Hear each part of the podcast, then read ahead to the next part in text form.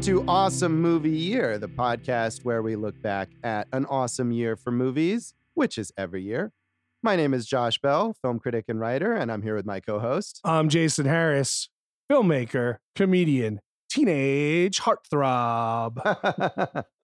sure. Are you on the cover of Tiger Beat? I was. It was me and Joe, both the Lawrences, Joey and Matthew. Lawrence wasn't there? A third There's probably Lawrence? a third. The little little Andy? Lawrence. Is there an Andy Lawrence? There, could- I'm sure there is somewhere. All right. But uh, you know, uh, JTT was in there from time to time, and And Uh, bald Jason with his giant well, beard. I wasn't. It wasn't me now. I was. oh, it was when you were a when I was a teenager. teenager. It would be weird Okay. if I was a teenage heartthrob now, Josh. I mean, it would be also weird if you were a teenage heartthrob when you were a teenager, considering that uh, you were just a normal Normal. weirdo teenager. Yeah, How many copies of your issue did you buy? Tiger Beat. Yeah.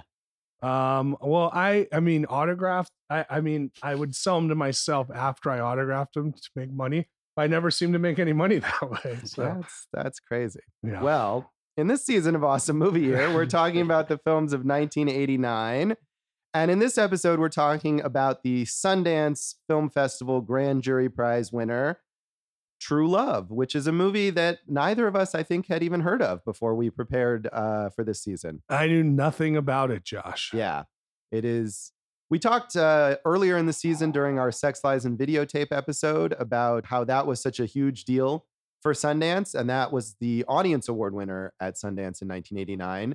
But uh, True Love, directed by Nancy Savoca and co-written by Nancy Savoca and her husband Richard Guay, uh, was the Grand Jury Prize winner and kind of was eclipsed by Sex Lies and Videotape. I would say. I think I think that and some other films from the '89 uh, independent film boom. But Yes. uh, yeah, that was that was the fun of this movie. Is like uh, we knew nothing, and you go in and you're like, well, did it deserve to be eclipsed, or does it deserve to have a better place in the canon of film lore? Yes. And I think it deserves to have a better place. Yeah, there. it's it's been a little undeservedly forgotten. Uh, it was successful at the time, though. I mean, in addition to winning its Sundance Award, it grossed 1.4 million dollars on a budget of only 750,000. So that's pretty good for a small independent film. It was nominated for three Independent Spirit Awards, including Best Feature, Best Director, and Best Female Lead for Annabella Sciorra. So,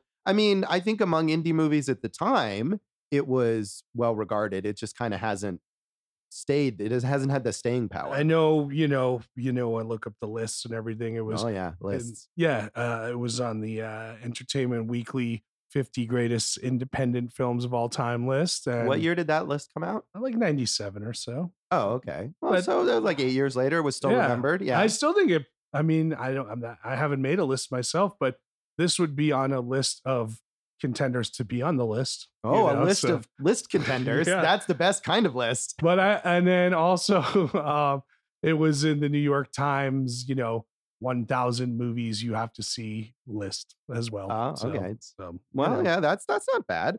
It was relatively well reviewed, also, although Siskel and Ebert split on it. Ebert gave it a thumbs up and Siskel gave it a thumbs down. He thought it was contrived, which I don't necessarily agree with. But in his review, Roger Ebert said, the movie is a fiction film that looks and sometimes feels like a documentary. The director, Nancy Savoca, who co wrote the screenplay with Richard Guay, uses a mobile camera to give us the impression we're in the middle of one of those cinema verite documentaries where life goes on regardless of the filmmakers.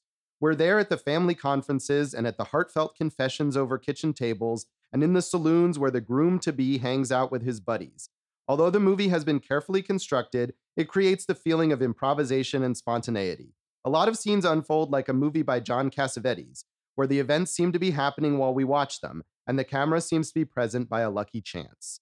So he had the, like the opposite impression of Siskel. and Cassavetes in 89 there was like a, a ton of Cassavetes movies uh at Sundance like retrospective stuff and Oh, did they have a big that. Cassavetes retrospective yeah at Sundance? so and you know the other movie from 89 that we already covered Heathers was in the Sundance 89 Film Festival That- so that's a good year for Sundance. right that's another film that's eclipsed this one in uh in in its cult following But, Right. uh, yeah this definitely feels like one of those um very new york style stories and Um, I can see that. I I didn't think much of it felt improvised, but I felt like it felt real. Like the scenes felt real to me, so I was Right. pretty happy with that. Yeah, it has that authenticity, especially of the the place and the culture that it comes from. I think. Um, I agree. It doesn't really feel improvisational or documentary like necessarily. I mean, it, it it feels written, which is okay.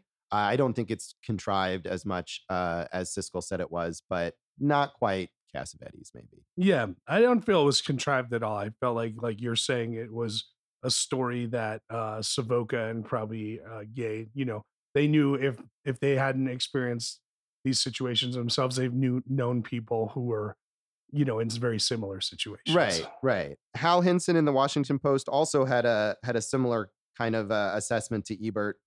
He said, "Savoca's greatest skills as a filmmaker are repertorial. There's a sense of precision and accuracy in the details, but something else too, a graceful sense of proportion, of the proper order and weight of things. This is rare for comedy, which usually requires exaggeration to score its points. But Savoca, who directed the movie from a script that she wrote with her husband Richard Guay, has too much love for her characters' lives to distort them for laughs. Everything in the film comes out of the filmmaker's affectionate empathy for their milieu.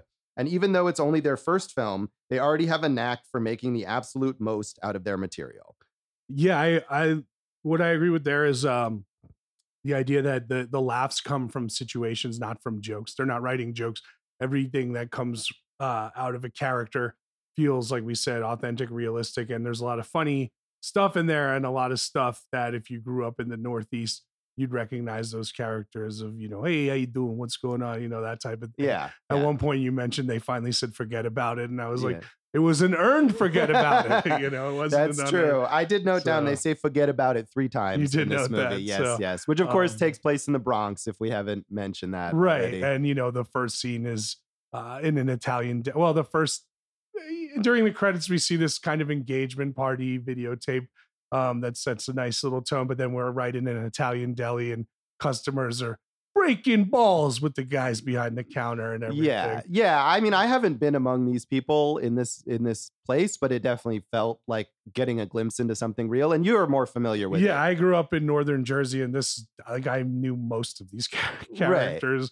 You know, there's a guy in there who's like selling rings, like, and he's a family friend, and he's still trying to rip off the characters. Like, well, you get these rings, it's a set, so you get all three. And then the uncle's like, yeah, you know they're not rich, you got to give them a deal, you know. So, but uh, you know, Dave grew up in the Northeast too. Did you have a very uh kind of Italian American neighborhood where you were, or no? Yeah, a lot of my parents' friends, and somehow that's who they've fallen into here in Vegas too. A lot of those kind of people. Yeah, there were actually a lot of those people who end up in Vegas, I think. And and Nancy Savoca herself is from the Bronx and is uh, Italian American, so clearly.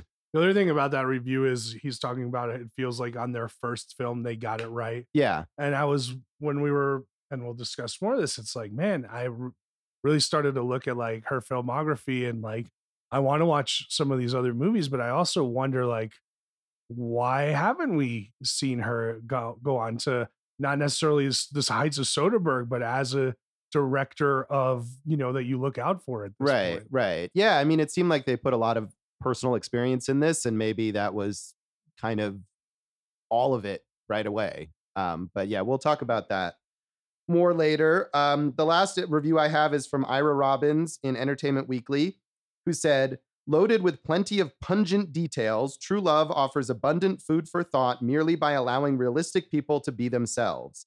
Left to the imagination, the couple's future becomes a mirror of the audience's own views about love, life, and marriage. While some viewers may simply laugh at the provincial accents and attitudes, many others will recognize universal truths. And we're talking about the married couple or the about to be married couple played by Annabella Sciorra and Ron Eldard. First film roles for both of them, if I'm not mistaken. I, I doubt you are mistaken. Yeah, there's good chemistry there, and she you could see with her especially like she's definitely an actress that's worth watching going forward. Yeah, yeah. She I was she was the one who was singled out, I think, more often in these reviews, uh, not in the the parts that I excerpted, but in other parts. So it was definitely a good debut for her, and maybe more even more so than than for Nancy Savoca. So obviously we had neither of us seen this movie before. I had never heard of it. I was and I was shocked like you know, so like you were saying like Sex Lies was that movie of that time And then we were talking about like 1989, also New York. The story of New York of that time was do the right thing. So it's like, did it get lost in this very influential New York kind of indie movie and this very influential, you know, uh indie boom movie? And uh, I think that's what happened is it got kind of wedged in between those two somewhere. Yeah, it was overshadowed, I guess, by movies that do similar things. And I mean, talk about those two movies, you know, Steven Soderbergh and Spike Lee go on to become, you know, two of the most acclaimed directors in American cinema history. And Nancy Savoca is kind of left behind. She's a working, she's a working director, still working. Richard Guay's produced some good films, Right. But um, but they're not, at the heights of those other Right. two. Uh, yeah. yeah. So had you heard of this? I had not. I mean, I would have assumed when we were talking about covering this year that Sex, Lies, and Videotape was the grand jury winner uh, because that's what Sundance is known for in 1989. So, no, I had no idea. I had not heard of Nancy Savoca. Obviously, I'm familiar with some of these actors, but more as, you know, just kind of working character actors, like we were saying. So, yeah, I think this is a movie. It was tough for us to get it. Uh, we had to get a.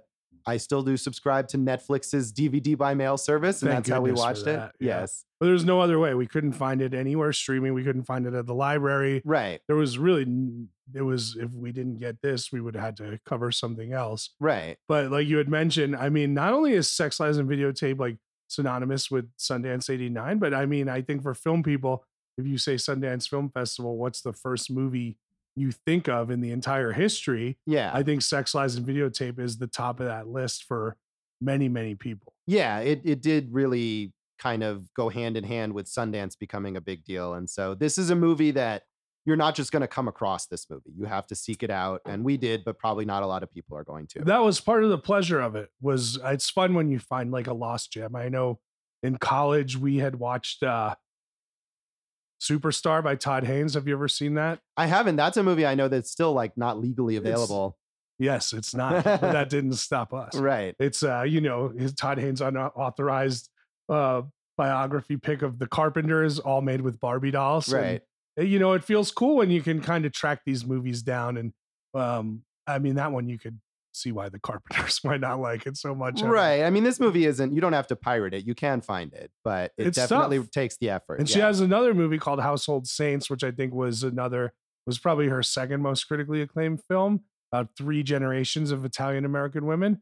And that that's another one that's almost impossible to find at yeah this point. yeah it's tough i mean i think it's it's tough for someone to build that career and build that acclaim if people just aren't able to see the movies Yeah, you wonder why. How could that happen to two of her movies? Like, Yeah. is there some type of ownership dispute or i mean it happens to a lot of movies that just don't they they fall through the cracks um any other background info that you found i know there's not a lot on this but i no? You, like- mentioned those nice awards that it got, and uh, it also won the San Sebastian International Film Festival that year, and i don't know uh, anything about that festival but it's in San Sebastian, where is that even Spain. oh that's nice well hopefully they got a nice trip to spain out of it yeah so uh you know that's it i think uh savoca at this point probably best known for if these walls could talk would you say Yeah, we'll we'll talk more about her career. Uh, but first, we'll uh, come back and talk our general thoughts on True Love.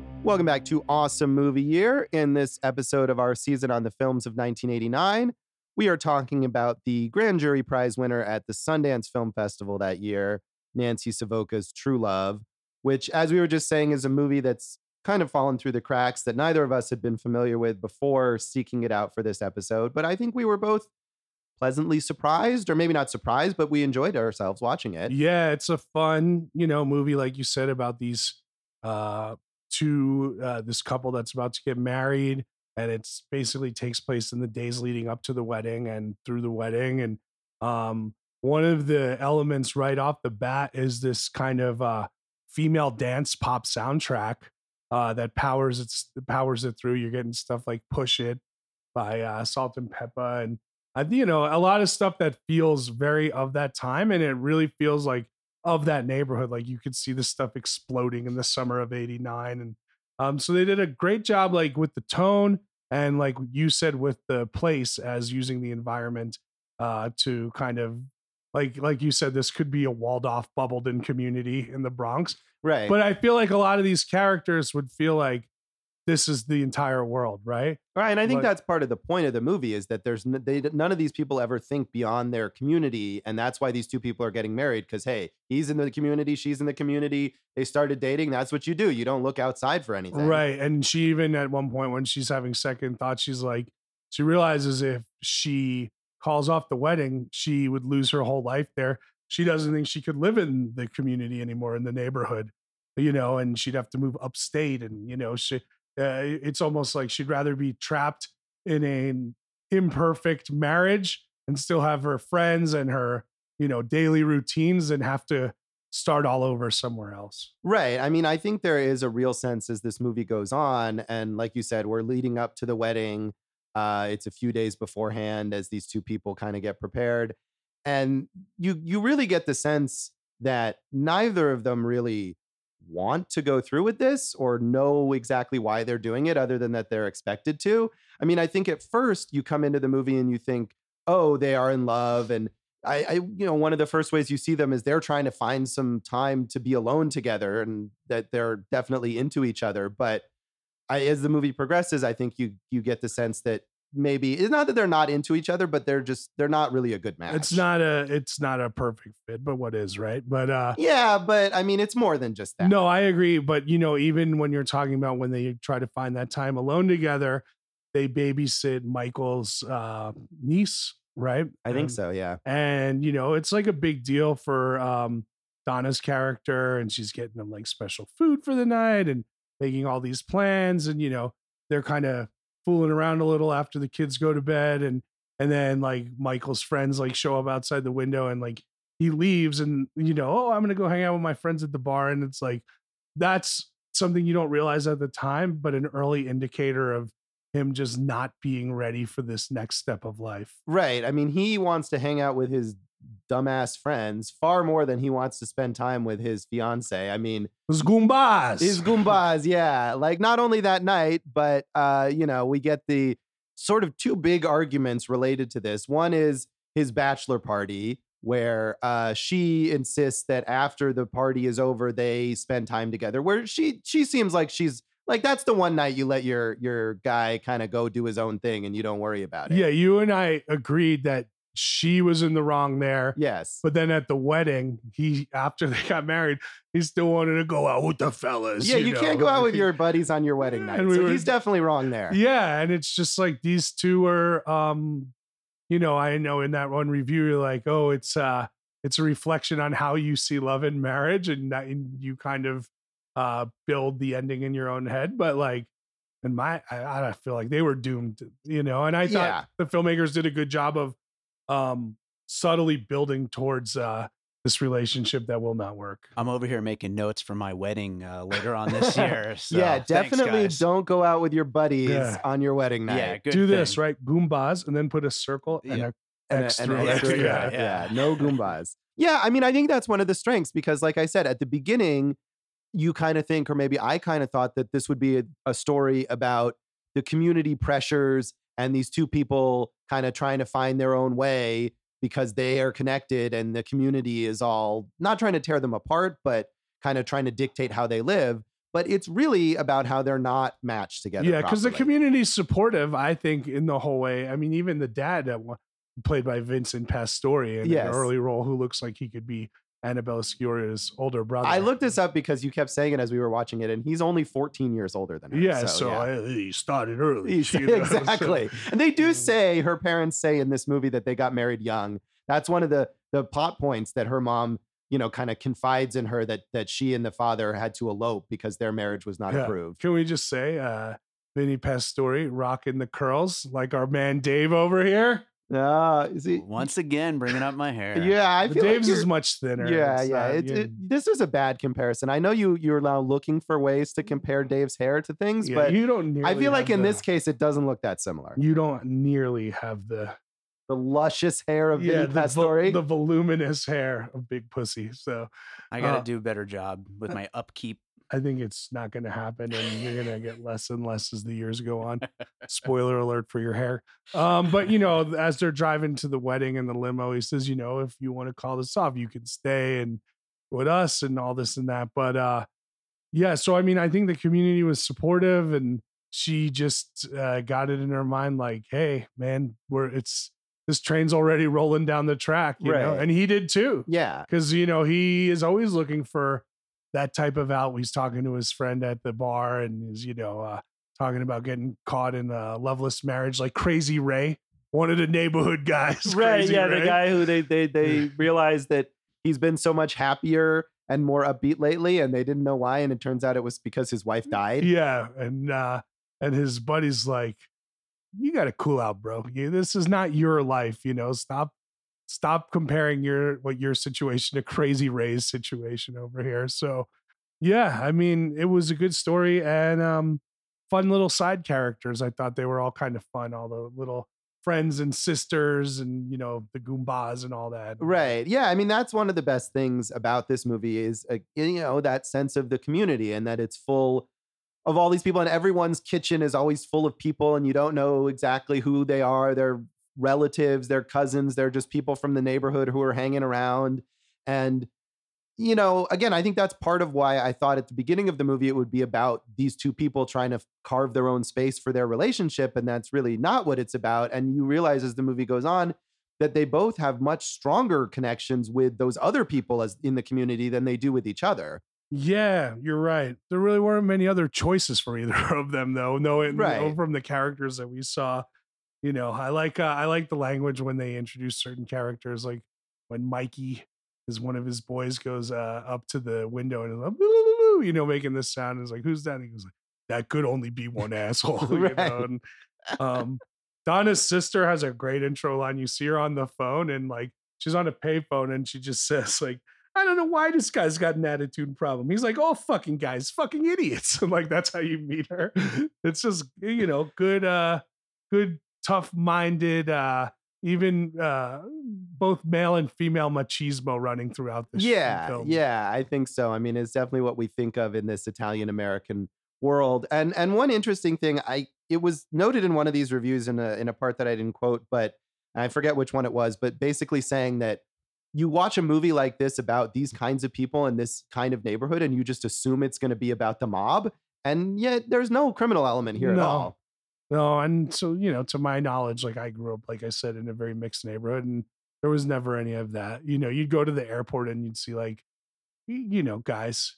You'd see, see guys, guys, you know, like the fellas. yeah. So, but um, no, never like in just the normal neighborhood. Although, who knows? Maybe they all had secret lives, right? Right. Well, no, I think that's a refreshing thing is that that's a movie stereotype of this kind of uh, environment, and we don't get that here. I liked more of the stuff, you know, that I would recognize, like uh, at the uh, bachelor party. He's got this Uncle Carmine who says, like, your wedding day's uh, June 25th. I've been playing 0625 on the lottery every day for the last month in your honor. Like, that's some great thing he's doing for him Right. or whatnot. You know? Right. If I hit the numbers, I'm going to, you know, Yeah. really go big. Yeah. You're doing that the the Italian hand gesture there, the the pinch finger. A lot thing, of talking with the hands. A lot of know? that, you know. It's So- exciting that the uh, the Italian hand gesture emoji has been recently announced. Wow, that is exciting. That's gonna really, you know, I think that that's what'll help this film be rediscovered. How about I thought one great sequence was when he Mikey did go to the bar late at night after the bachelor party and he was drunk and uh he started dancing with uh just the lady there. Yeah, the lady who and she has a great sequence before that with her boyfriend. Yeah. who is also someone else's boyfriend, or she's also, they both, I think, also have other Right. relationships. She's asking him who this woman is to him. And Right. she says, Well, what about you? You got this guy. And he goes, I broke up with him. And she's like, No, no, he dumped you. you know? right. He now doesn't want to date her because she's been dumped by her other guy. right for you know but the only reason he was she was dumped is because she knew the guy knew that he like that guy. right instead, right but so- it's this weird circular logic that this guy has where it's like well if you got dumped by that other guy Yeah. now you're hung up on him Right. you know so i can't date you it's a very macho attitude. yeah and also So- ridiculous but yeah so she's left alone at the bar and mikey is dancing with her yeah, and they have a very uh fun chubby checkers uh uh lesser known song that they dance to and it's that whole scene more than any other. I told you when we were watching it, I feel like Mean Streets was very uh influential on this film. I feel like that whole scene could have been part of Mean Streets. yeah yeah and which is of course is a movie about people who are criminals and this is Yeah. this is not but you know they're definitely like you could see that all that stuff being like right on the edge of this you know that the other characters in the background that we don't see are busy doing Yeah. stuff in a back room you definitely something. like like that dude who's always late. Who uh, you know, we had to go to Yonkers to get drugs. Like Right. you could see him getting shot within Yeah. the next two weeks. But,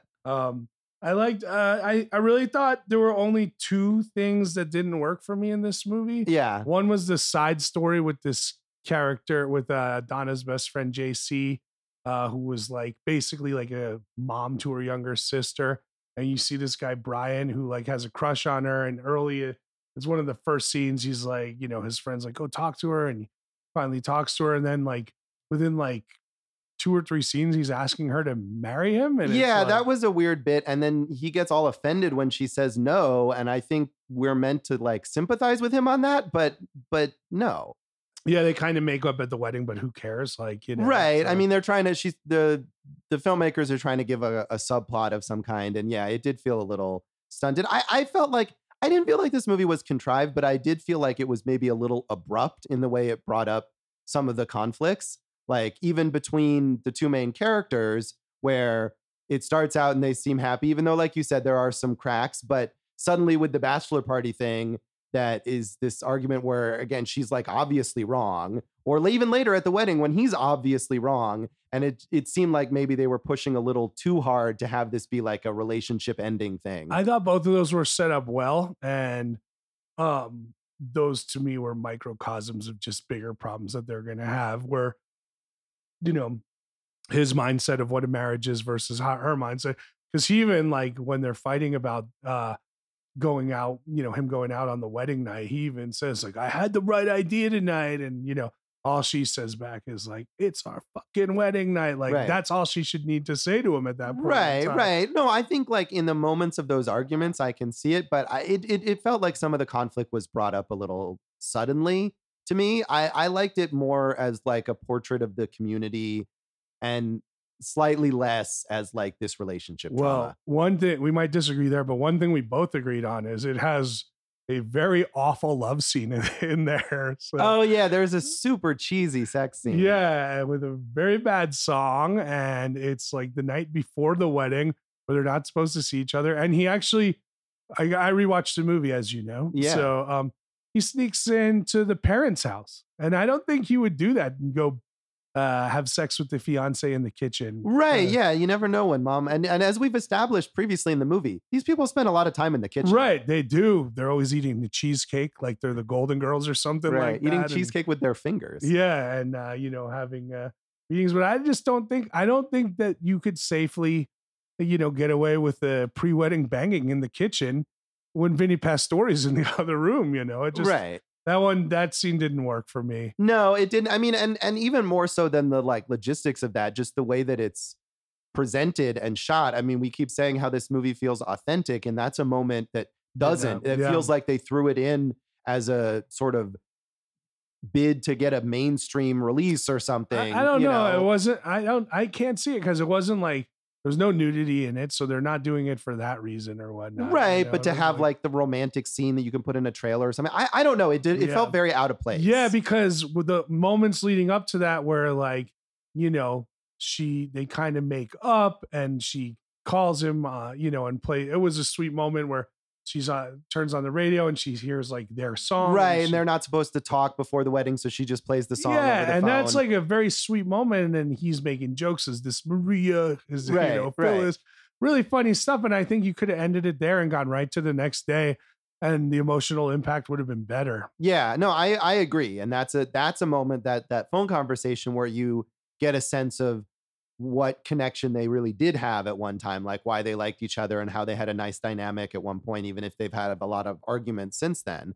So yeah, that's definitely a low a low point in the film. Yeah. Um, when you're talking about this portrait of the neighborhood, I definitely like, you know, you see like these uh middle-aged Italian women sitting around like Donna's mom with her friends, and she says, uh, one of you know, ever since uh he got the VCR, you know, he's renting dirty movies all the time, right? He came home with Deep Throat the other night and I told him not to get in any ideas. And it's just like fun stuff like that. Yeah, and then of course they watch a they watch a porn uh, on like 16 millimeter film or something at the bachelor party that the uncle has like dragged out of some closet Yeah. somewhere. and the old guy from the deli's there, the guy who tells her tells Mikey to get a good look at your at your fiance now, because when she has a kid, she's gonna blow up. Yeah. You know? yeah, a lot of things that you definitely feel like are are authentic uh, to the neighborhood. Still to this day, I would I'm think, sure. I'm know? sure. We should mention, however, that despite this movie being very much about Italian Americans, Mikey is only half Italian. He's, also got half some Irish. Yeah, got Yeah. some Irish there. So yeah, though that's not really. I thought that could potentially be more of a plot point like the Clash, but it really doesn't come up barely at all. It, it doesn't, but I think you're right. It could have. Let's talk about the ending of the movie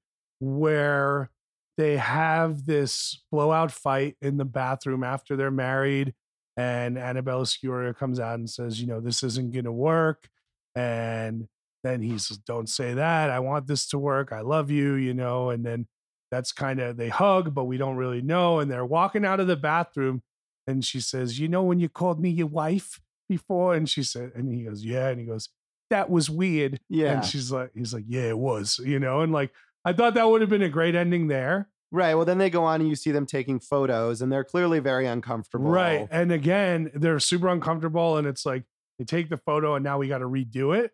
And it's like, I feel like they should have just taken the photo and we see them unhappy. And that's, I think they like went one or two beats too far at the end to hammer home a point that was already there. Right. Yeah, maybe so. But I think it's still ambiguous enough by the time you get to the end. And then after that, during the credits, we see all these. Big mistake. Yeah. Well, see, I don't know because I feel like it it it adds to that like ambiguous feeling. We see all these like home movies of all the people congratulating them at the wedding that presumably took place just before this. Right. And so we have that kind of unsettled feeling of like, where are things going to go from here? I see, and I felt like because I mean, you even see uh, Mikey and Donna there, and he's like, "Mikey, go back And I mean, he says to himself, "Go back in time, don't do it right." right. But like, I felt like it ended on such an emotional note with like you're seeing like the way the graduate ended. Right? Yeah, it They is a graduate decision. style ending. Yeah, yeah, or or like a tie me up, tie me down that we talked about recently. Right, sure. There, there you go. Which again, I said was one shot too. Yeah, you long, did say know? that. So, That's true. Um, so I feel like this had you had the last image been just the two of them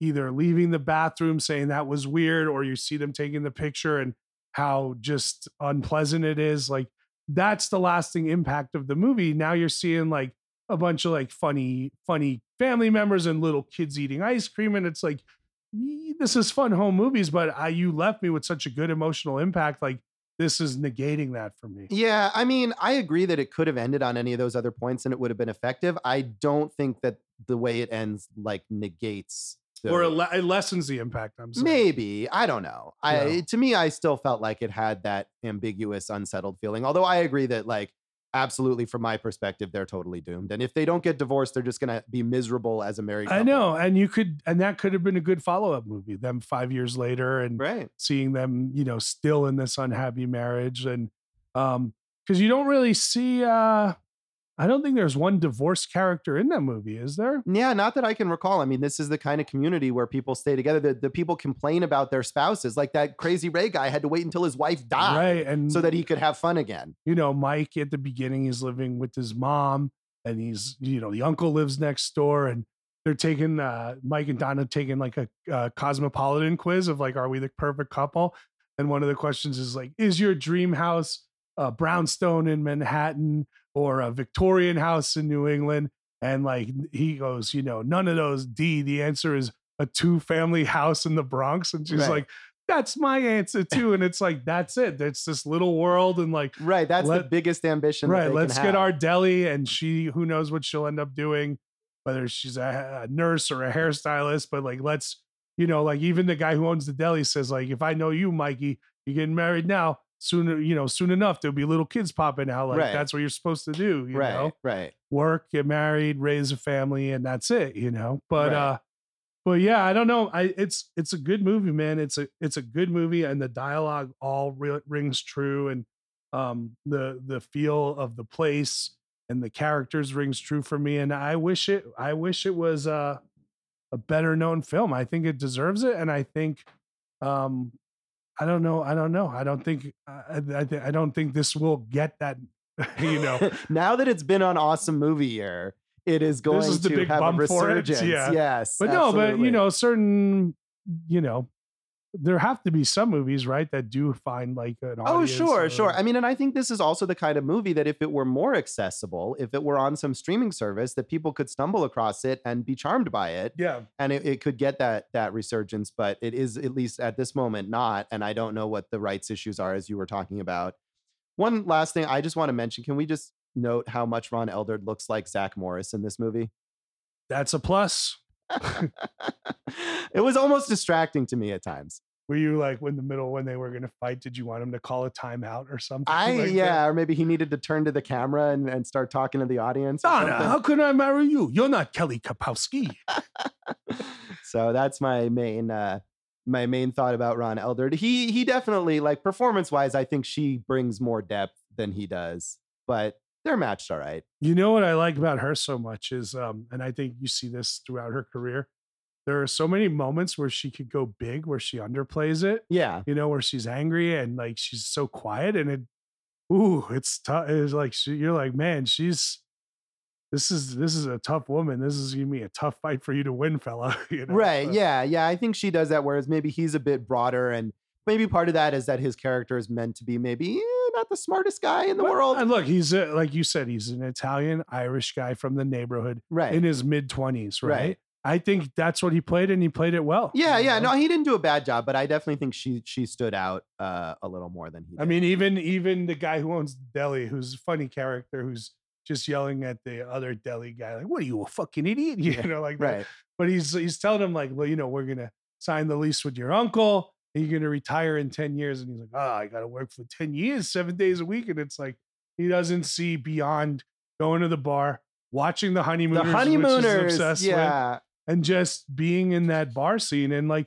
dude, I, you know, in a way, I can relate. I remember in my twenties, like I was in uh You Relate- were engaged to your Italian American neighbor. yeah, I li- living in the Bronx, making sang sandwiches during the day at the deli.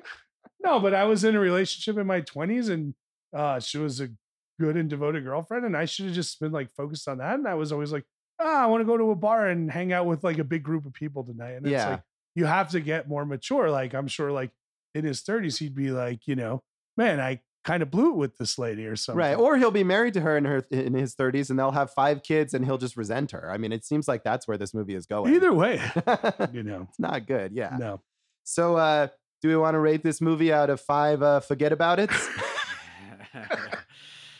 Three and a half, forget about it.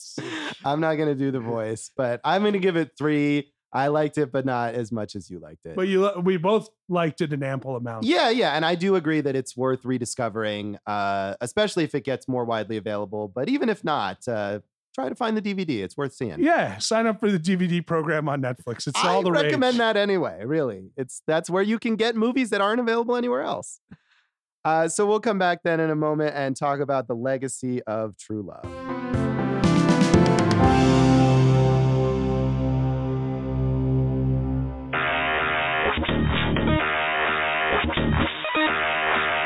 Everyone, no matter how big a geek you are, has movies that they haven't seen that have other geeks saying, How have you never seen this movie? Well, we're here to help. At the Now You've Seen It podcast, we help you fill those gaps in your geek cred one movie at a time. Each episode, a guest who is watching the movie for the first time joins our rotating cast of hosts and panelists to discuss the movie and compare seeing it through fresh eyes versus seeing it with eyes filtered through the lens of nostalgia. You can find Now You've Seen It on Facebook at facebook.com slash now you've seen it, no apostrophe, or wherever you get your podcasts.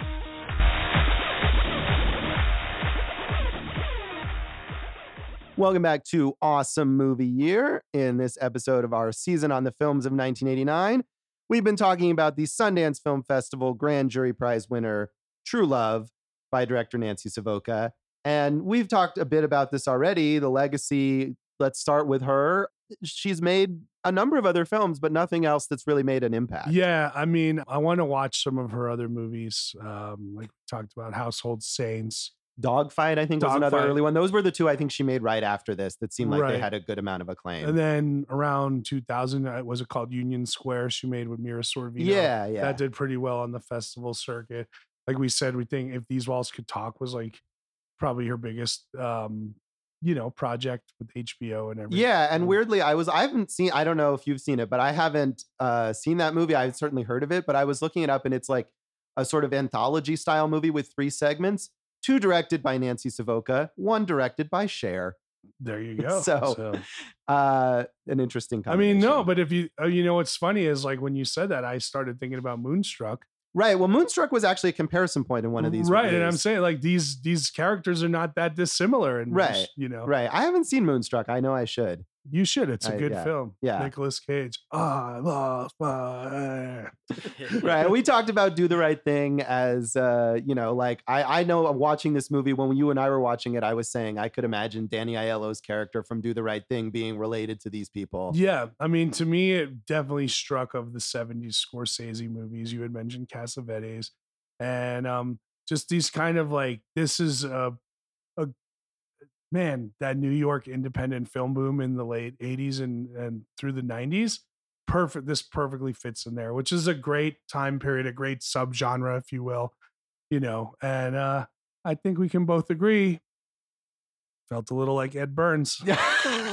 oh you managed to bring up ed burns you know that's actually not an unfair comparison um but yeah i think i think you're right that like nancy savoca maybe should have been a director among other people from this time period who went on to bigger things and I don't know why. I mean, the most recent movie she directed was a Lifetime movie in 2015 that was like a VC Andrews adaptation. I mean, she's obviously not getting a ton of work. And we wonder, you know, you wonder, was it because she was a woman in the I mean, I'm sure that's part of 80s or- it. but um, no, I mean, yeah, d- definitely. Like when you watch a movie and you're like, oh, this person has an interesting point of view. Also, some really awesome camera work in this Yeah. movie. Like I love right away where they uh shoot through the pizza shop, the C in the slice, like across Right. the street into the car. There's some really cool stuff like that.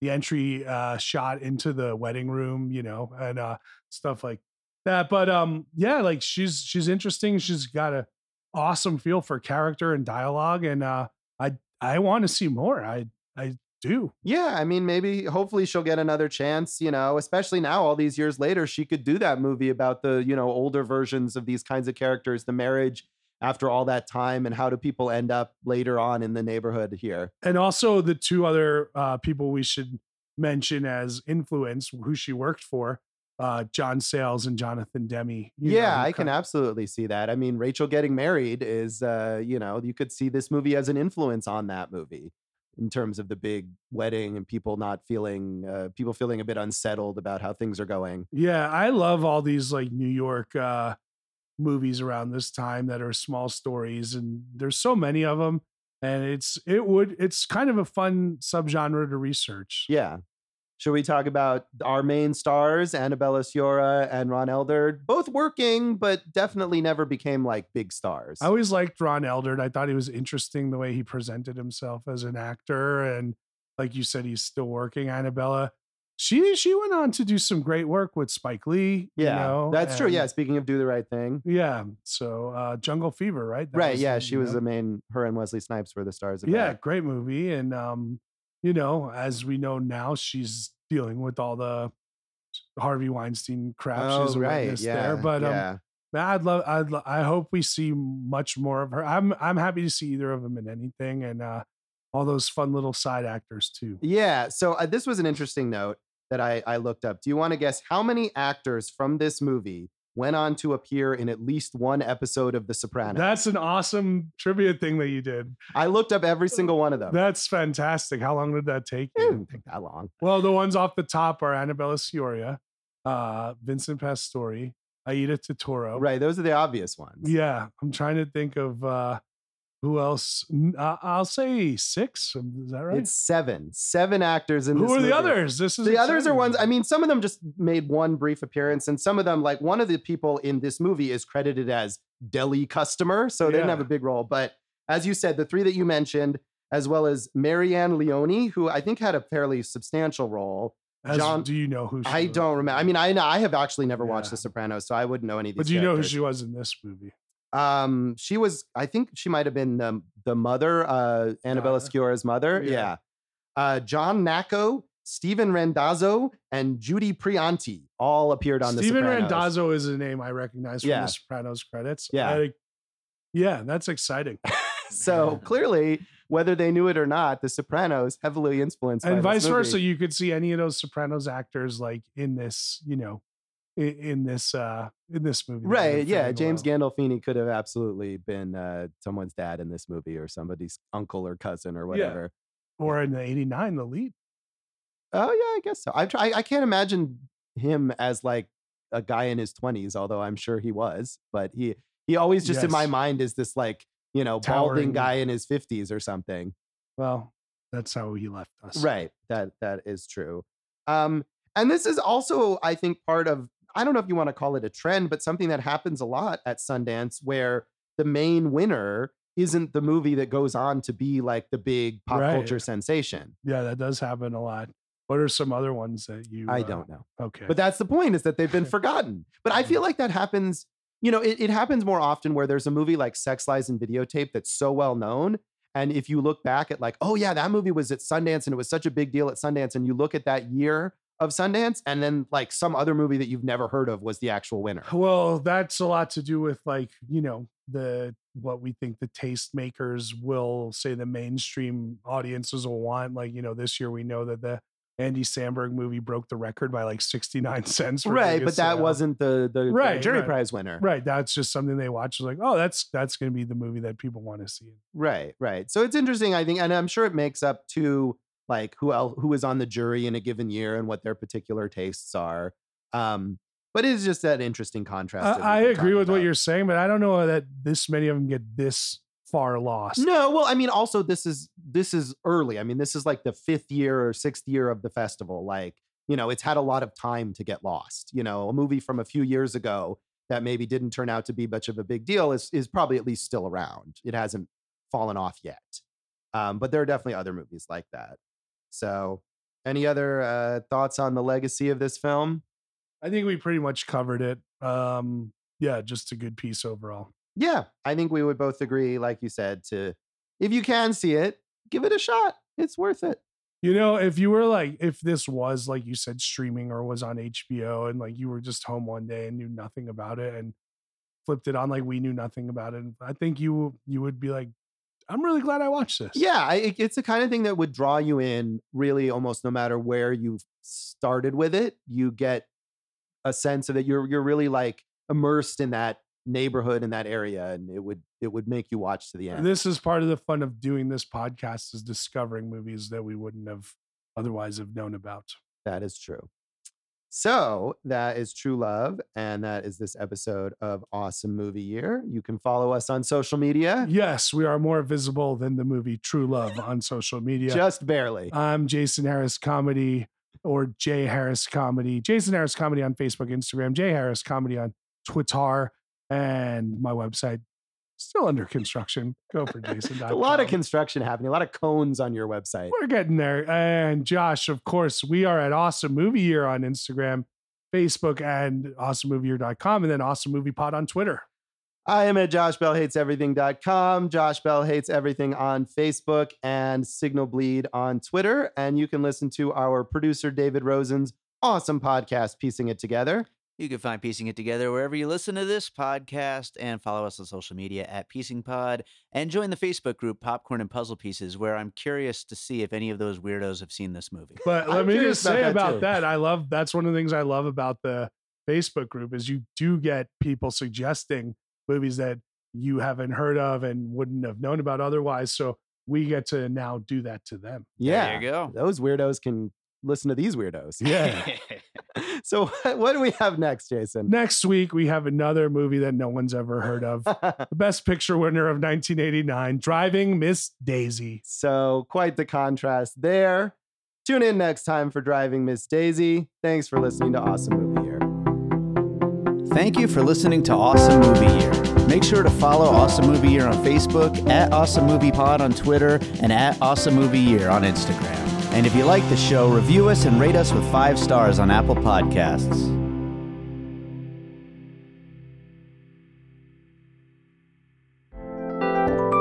and all points west.